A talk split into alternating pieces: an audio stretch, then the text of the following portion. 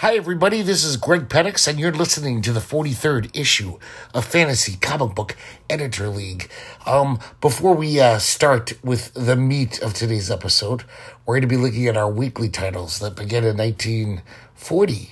We have two of them Amazing Weekly and Fun Weekly, uh, the kind of uh, the weekly for the younger set. But uh, I did add some even more things to my uh, other things I've been talking about the past few weeks. I just keep finding all these things that I can shoehorn into amazing comics. So, um, first, I wanted to talk about um, I made a few changes uh, with Amazing Tales, our flagship title that uh, has you know five uh, five monthly features ever since 1940. Um, usually from the realms of literature, uh, myth, uh, folklore. Um, and uh, in 1963, uh, after Hugo Pratt leaves Allan Quatermain, our Allan Quatermain series, we're going to have Alfredo Alcala do double duty on that. He's also doing Rober the Conqueror at the time. But I totally forgot about this amazing Spanish artist who uh, mainly was seen on our shores uh, starting around like 1970 because of Warren Comics. You know, they went on that Spanish safari where they rounded up all these great Spanish artists and started publishing publishing them in Eerie and Creepy and Vampirella. But one of the finest was uh, Victor de la Fuente. And he was already a pretty middle aged guy at that point. He's been drawing comics forever. And, uh, but man, he was good. And um, so good that he did lots of fantasy um, paperback covers. Uh, he also did lots of westerns back in Europe. And uh, as late as the, I think the 2000s, he was doing westerns for an Italian publisher with scripts by Jodorowsky, which I would love to see that comic. And, uh, well, I mean, anything written by Jodorowsky is good, but drawn by Victor de la Fuente, that's uh, just a bonus. So that was going to be the change. So all the Allan Quatermains until Alex Toth takes over in 1970 are going to be drawn by Victor de la Fuente. Also, um, minor changes. I have Sinbad going on for a little longer. Sinbad uh, continues until 1976. And, uh, and that's going to be by Vicente Alcazar. Um, also, A Thousand and One Nights is going to start in 76 um, by Michael Kaluta. And I believe that's a year later than I originally said it would. So I just did a little house cleaning, switching things around. And I'm not sure if I talked about this. Uh, I can't remember if I've corrected this. But 1993, the Amazing Tales Annual, which is basically like our Classics Illustrated, uh, once a year we do one book, adapt it. Um, it's going to be a Midsummer's Night's Dream by Charles Vess. So I think I might have mentioned that, but I can't remember. Um, a few more additions to Zero Monthly are Slick, a 96 page magazine size comics magazine for adults that uh, starts in around 1960. And I just keep thinking of all these great things that could go in there. And um, I can't believe I forgot this the first time around. 1968, we're going to start publishing The Tales of Trash Man by Spain Rodriguez, the great underground comics uh, creator. And Trash Man was like, a lot of people say it's almost like inspiration for Road Warrior, that uh, suspect that George Miller must have read these comics. Because it takes place in this kind of dystopian world. Uh, if you could imagine a dystopian world um, uh, created by hippies, you know, imagined by hippies.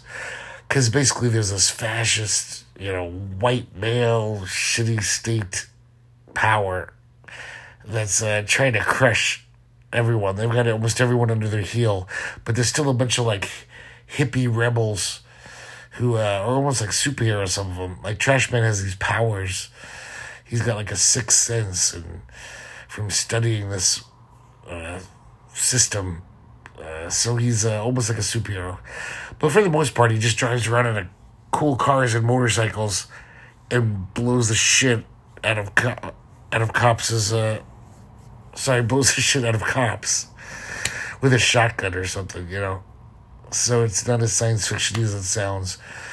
But man, there's some really, really fucking fun stuff. Some of the probably most viscerally fun uh, underground comics where it, it actually belonged in heavy metal. It was more like action, even though it had some like hippie ethos here and there. It was really just an amazing sci-fi action uh, comic, and made by Spain, so it was beautiful to look at.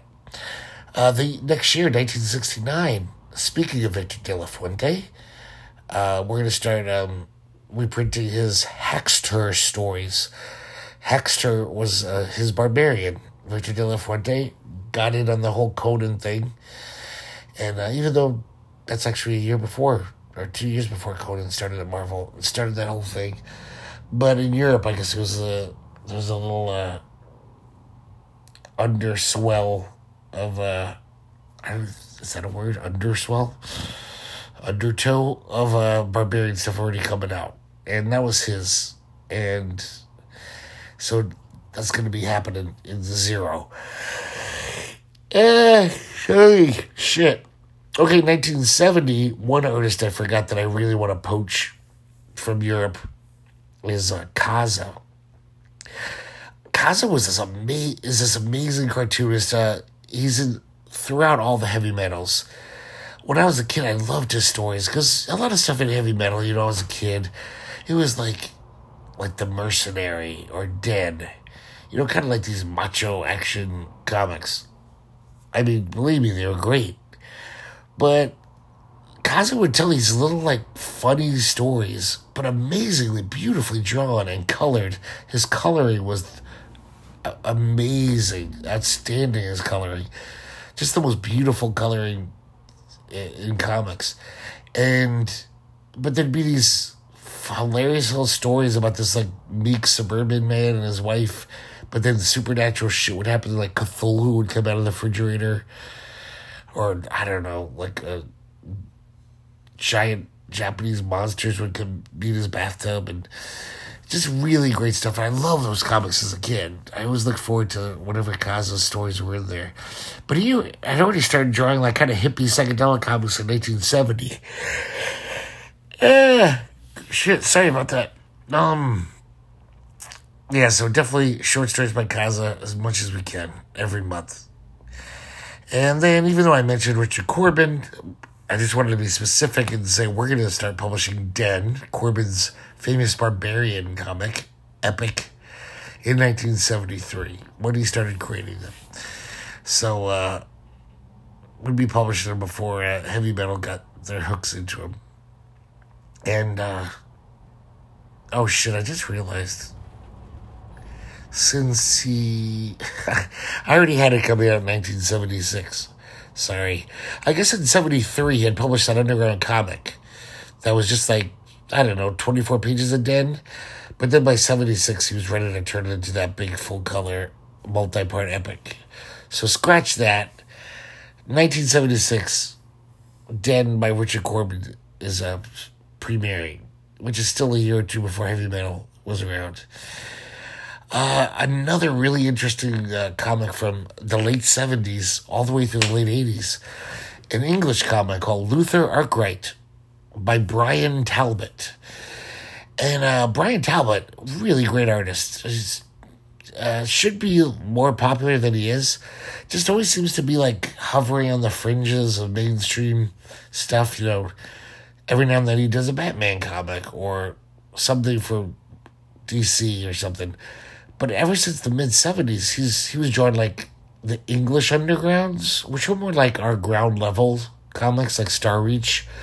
They had all these black and white comics that were a little more adult, but they could they were mostly science fiction and um, almost like a precursor to what 2000 AD would become.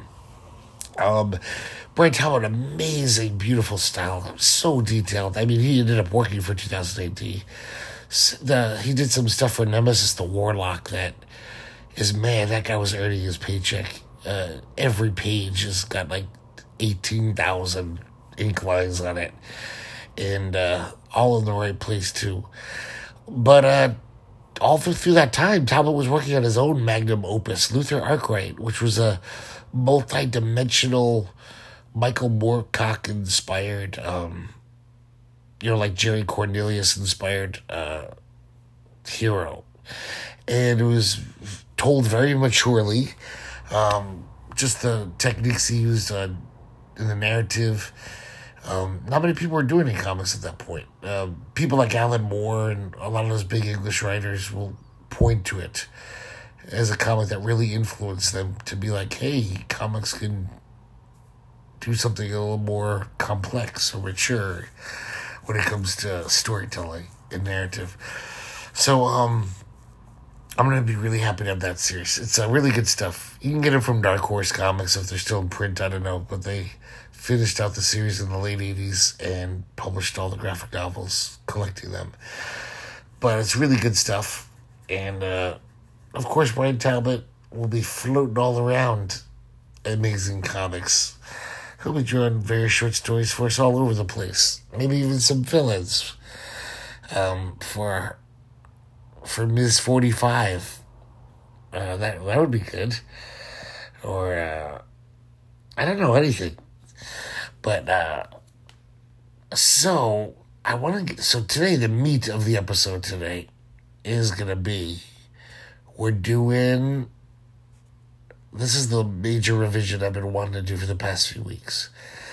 And, uh, this is basically just adding more detail to, uh, our two weekly comics, which started in January 1940, Amazing Weekly and Fun Weekly.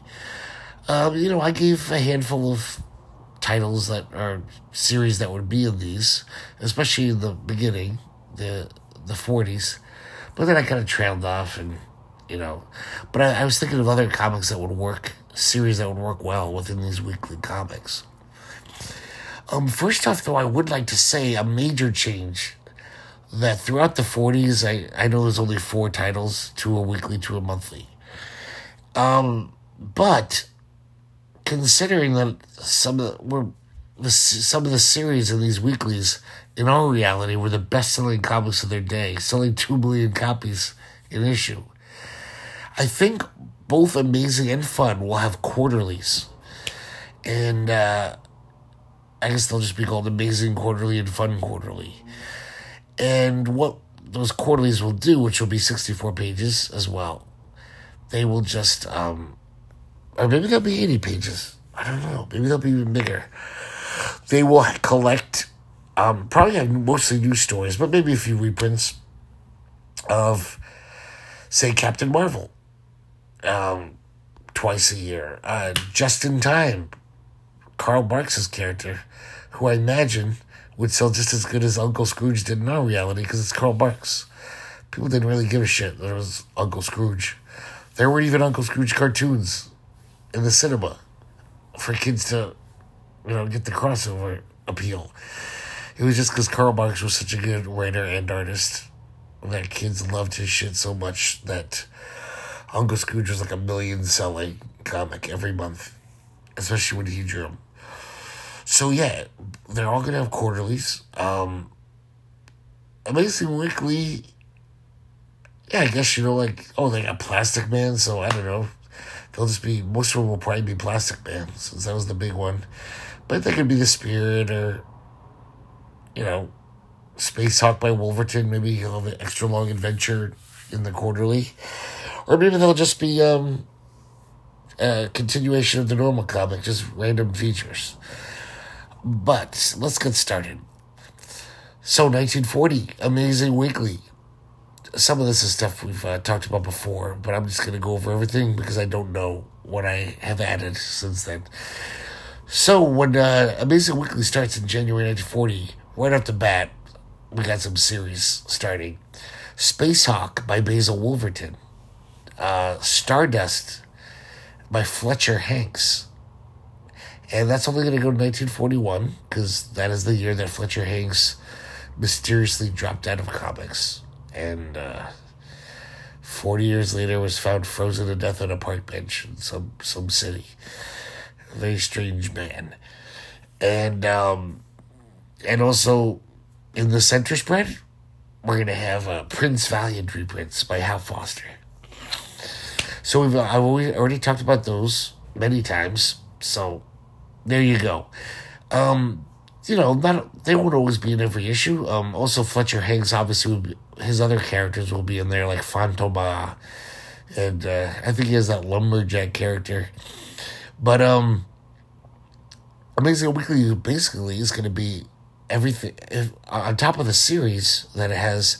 You know, roughly every week or every other week, there'll be just tons of great short stories. So um, starting in the 40, you know, mid 40s, there'll be like crime stories. I guess uh, now there'll just be, I don't know, fun adventure stories, you know, whatever. And uh, science fiction stories, and just great short stories. Uh, it's an anthology comic, but it will have these series as anchors. So uh, kids will come back every month. 1941, uh, after a grace period, because the Spirit started in 1940 as a weekly supplement in newspapers, we're going to start reprinting them. And, you know, we'll be a few months behind, because I'm sure the newspapers wouldn't want us publishing them right when they came out. So, The Spirit by Will Eisner will be starting in 1941. And uh, that's going to go all the way up to 1952 when Will Eisner left The Spirit and just continued it. So that's going to be great uh, especially after the war. After World War II, The Spirit becomes one of the best comics of all time. 1942, Plastic Man by Jack Cole. And uh, that's going to be some just beauty, just great stuff. I talked about this already. Uh, I'll try not to wax poetic about it. Um, that's going to go to like 1950. Uh, that's when Cole left comics and uh, went off to do like fancy Playboy cartoons and then finally got a syndicated strip, which was a dream as a comic, lowly comic book guy for years. And then he killed himself. Very strange. He got everything he wanted. Uh, should have been very happy. Uh, to this day, uh, nobody really knows why. I don't think there was a suicide note. It's kind of a mystery. Maybe he was murdered. I don't know. Um, also, 1943, I mentioned uh, L.B. Cole, the great psychedelic, twisted artist from the 40s. He's going to start uh, just doing random, oh, definitely lots of covers. And, um, um, you know, anytime he has to, uh, to do a short story, uh, he's going to be adding to the short story list of artists that we've got going. Also, you know, whenever Reed Crandall and Lou Fine and Mac Raboy, all these great artists that we have in our other titles, uh, in Amazing Tales, they'll be drawing short stories for the backups, backups of these too, you know, whenever they have time. Uh, they need a little extra cash. But mostly uh, Fine and Crandall will be working on Victory Squad, our superhero title, whenever they have free time. But who knows? Another thing I wanted to say, Amazing Weekly, sometimes they're just to have cool covers. I know that sounds weird, but um, back in the 40s when they'd have a comic with all these characters, it would pretty much be like one big character and then little bullets, drawings of the backup guys, like also featuring uh, Backup Man and uh, not good enough for the for main feature lad. But um and you know, we'll do that in our comics, but also sometimes it'll just be a great cover uh, by L.B. Cole or Alex Schomburg or something. Really great artists from the 40s. Um, Reed Crandall or something. Uh, so uh, that brings us up to then 1945. We're going to start. Uh, Boody Rogers is to create Babe for us. Um, he that was uh, one of his long running series. Very weird, technically for ch- uh, kids, typical kids comic, but it was there was some shit in there that was like he was uh, drawn for adults on the sly. So that's gonna go to 1952 when Boody Rogers pretty much left comics. So we're gonna Babe in there. Yeah, we got Space Hawk stories every now and then. The Spirit, Plastic Man, Babe and also that year, 1945, we're going to start doing uh, Har- Harvey Kurtzman's Hey Look one pagers. The great, clever, amazing gag strips he did um, throughout the late 40s for uh, Timely Comics. Um, so, I mean, yeah, that's going to be a damn good comic, especially it's just going to have great short stories. Just random genre tales. There'll be westerns, there'll be um, science fiction, crime stories, just any stories that are good of all genres we're to have. A few years later, of course, we're to have um, uh, Jack Kirby and uh, Joe Simon are to create the romance genre in 47. And I'm sure we'll have some good, mature romance stories. Because some of those uh, comics, man, they were really writing for adults. That was like one of the first time they were like, the market we're reaching for is adult women. And uh, they, uh, it's kind of the first time a comic book was geared to an adult audience. And um, speaking of Jack Kirby, 1950, I want to uh, start printing his Boys Ranch, which a lot of Kirby aficionados say is one of his best series from that time. I've never read it, but uh, well, I'm sorry, it's Joe Simon as well. Back when they were a team, and so we're gonna have Boys Ranch starting whenever Kirby has time. You know, there'll be a new Boys Ranch story. That's another thing too. As the fifties progress, um, Kirby's going to be shitting out ideas, you know, all, like he did for all the companies. So he's going to be, you know, creating a little series here and there for us in Amazing Weekly, things he'll own, just weird little concepts he can do for, I don't know, 20 issues if he feels like it, just to tell a long story or a one shot. 1954, Fighting American by Jack Kirby, his uh, superhero parody comic, will start.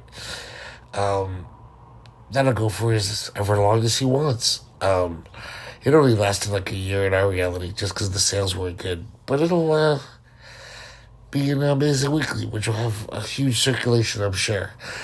Then there's a huge jump. I, I got no ideas for the 60s and later 50s. But Kirby now is in full uh, grasp of his power. So all those great concepts he made in the late 60s, early 70s, he's going to be doing them for Amazing Weekly, as well as working on our normal superhero titles and Amazing Comics. So 1972, he's going to start Kamandi as a series in Amazing Weekly. And uh, Amazing Weekly is a 64 page comic, so even if he wanted to tell 20 page stories like he did in our reality in the comic, he could do that. There'd still be plenty of room left over. But I figure he'll just serialize the stories, maybe 8, 10, 12 pages and uh, they'll just go on as long as he wants to, which is a long time. He drew Kamandi for years. 1973, I figure we already got Archie Goodwin writing for us, and we got young Walt Simonson drawing for us. So I want Manhunter, the famous DC um, miniseries. It, it was a seven part backup in Detective Comics, won all the awards that year Walt Simonson busting out of the gate, blowing everyone's mind.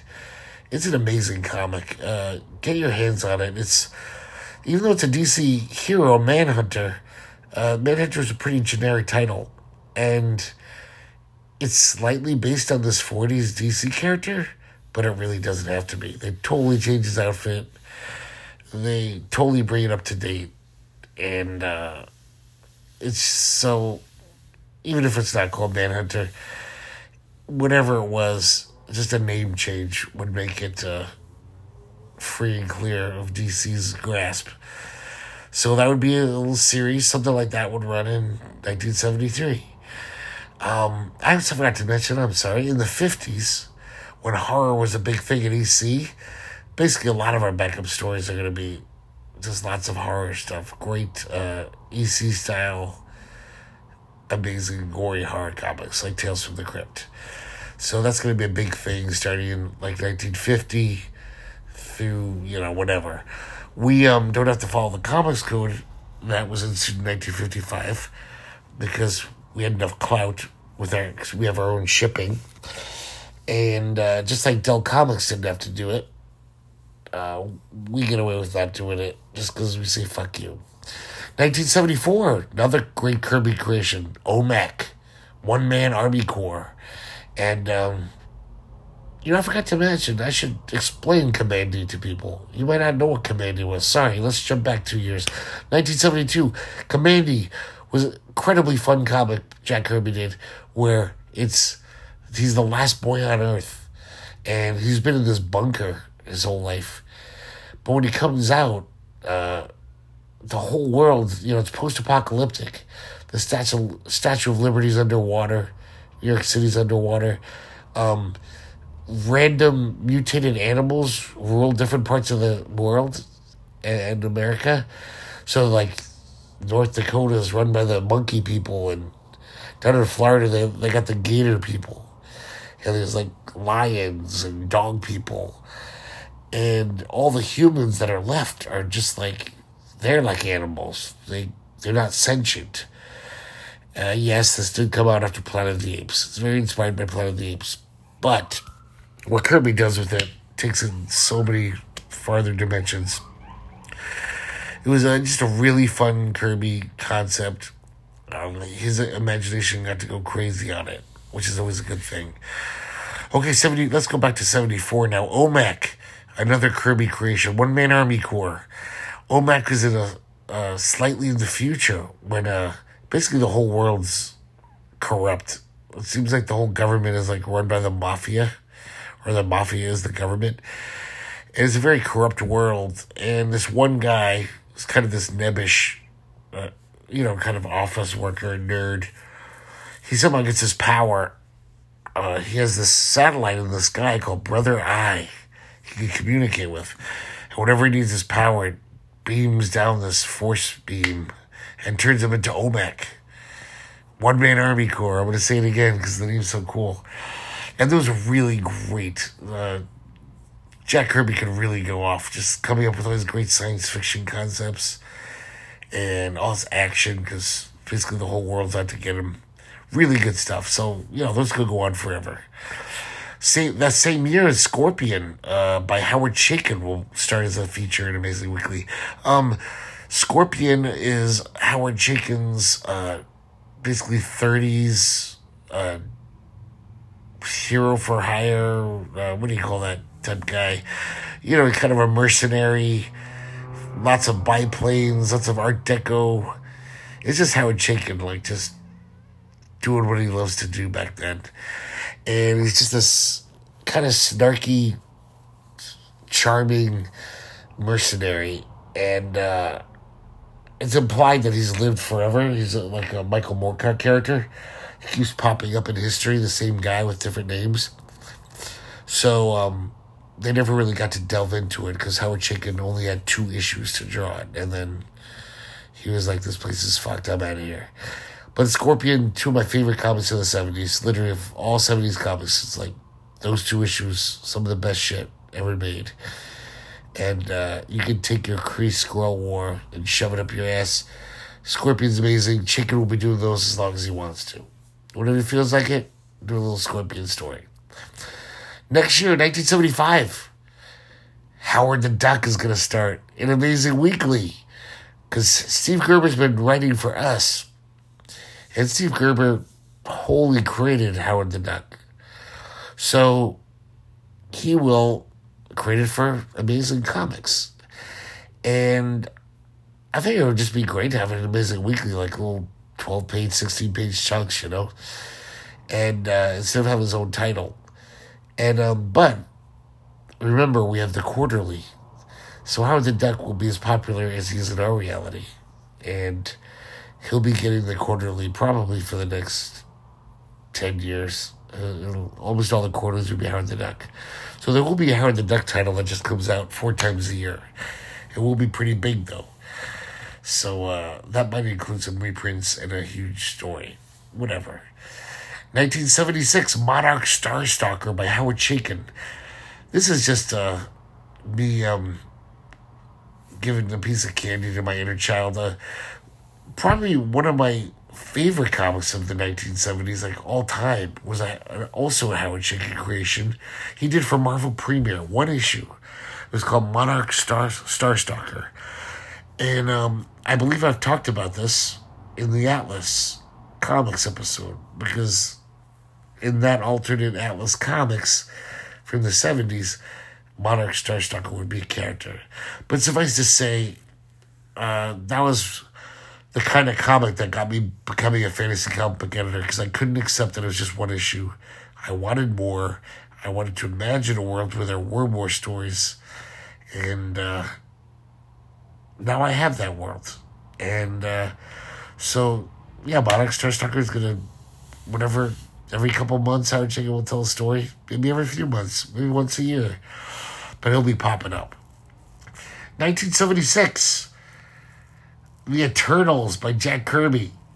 Probably Jack Kirby's last epic creation. Um, not that it's the best. His DC stuff was way better, I think. But Eternals still had a lot of, you know, epic sweep to it, like the New Gods. It was like a mini New Gods.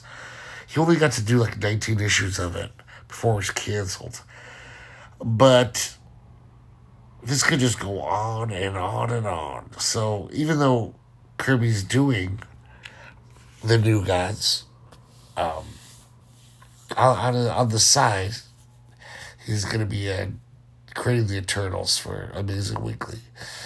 And um, I guess I should uh, maybe just mention that now. New Gods is our only 64 page title, you know, the superhero group.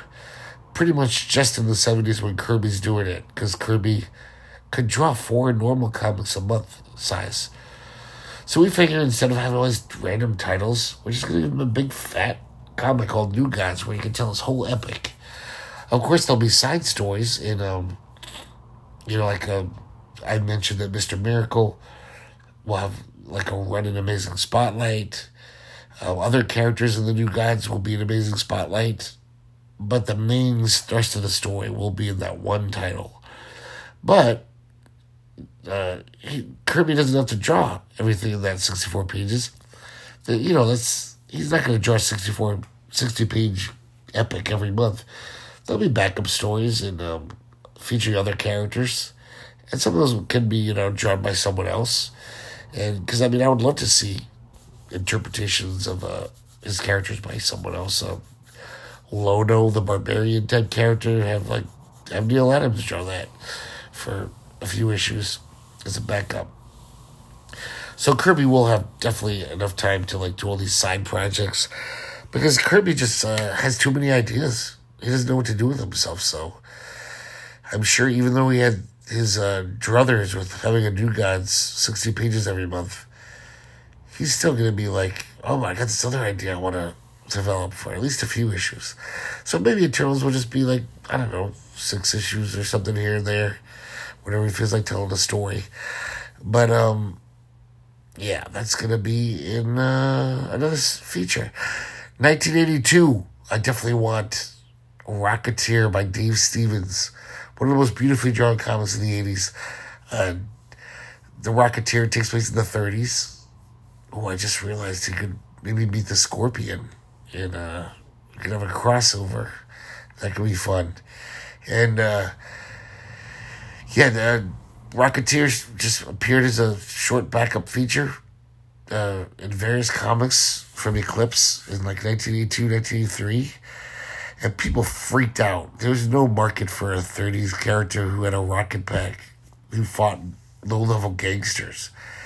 But it was just so well drawn and written that people just freaked out about it. So it got its own comic and like a beautiful graphic novel collection of all short stories and it became a movie from Walt Disney, even like a few years later, maybe six years later, eight years later. But um, unfortunately, Dave Stevens was so popular doing posters, commission work, because he was so good. He didn't have much time to actually do comics. So basically, all the Rocketeer stories could fit in a you know a not very fat graphic novel, which uh, it's kind of sad. But maybe you know would be paid better at amazing and we'd squeeze some more Rocketeer stories out of Dave Stevens than this reality did. That same year, 1982, I think this would be a great feature for Amazing Weekly. Groo the Wanderer by Sergio Aragones with help from Mark Evanier. And uh, Groo is a, a Sergio Aragones, uh, the mad artist who does the marginals, uh, the little drawings in the margins, and as well as many other things. But in 1982, he created his own character, a barbarian parody named Groo. And it's probably the longest running like independent comic uh, in history. I mean, I think there's like 200 issues of Groo, and uh, maybe like Spawn beats in Cerebus, but um, and the Savage Dragon, of course. But Groo is uh, some funny stuff, and you know, just be nice to have a funny series, even though we do have Howard the Duck, which would totally be going strong at that time. But um Again, Groo might be able to be in Fun Weekly, but I think Groo was kind of technically for adults, some of the humor, and um, it was a little gory. So I think it belongs in Amazing Weekly. Then in 1983, uh, the great classic Golden Age Western uh, cowboy artist Doug Wildey came back to comics uh, with his own character named Rio. This was another comic done for Eclipse, by the way, in our reality. But he's going to be doing it for Amazing Comics Weekly. And um, so, and at this point, it's the 80s. All of our comics are going to be printed on like nice paper with good printing. So, Doug Wildey's beautiful painted art will be able to, you know, print it just fine. And, uh, yeah, that was a really great comic. Um, just beautifully painted and, uh, I mean, this was a guy who could make a million dollars a year working for animation, Hanna Barbera shit. But he obviously still loved comics.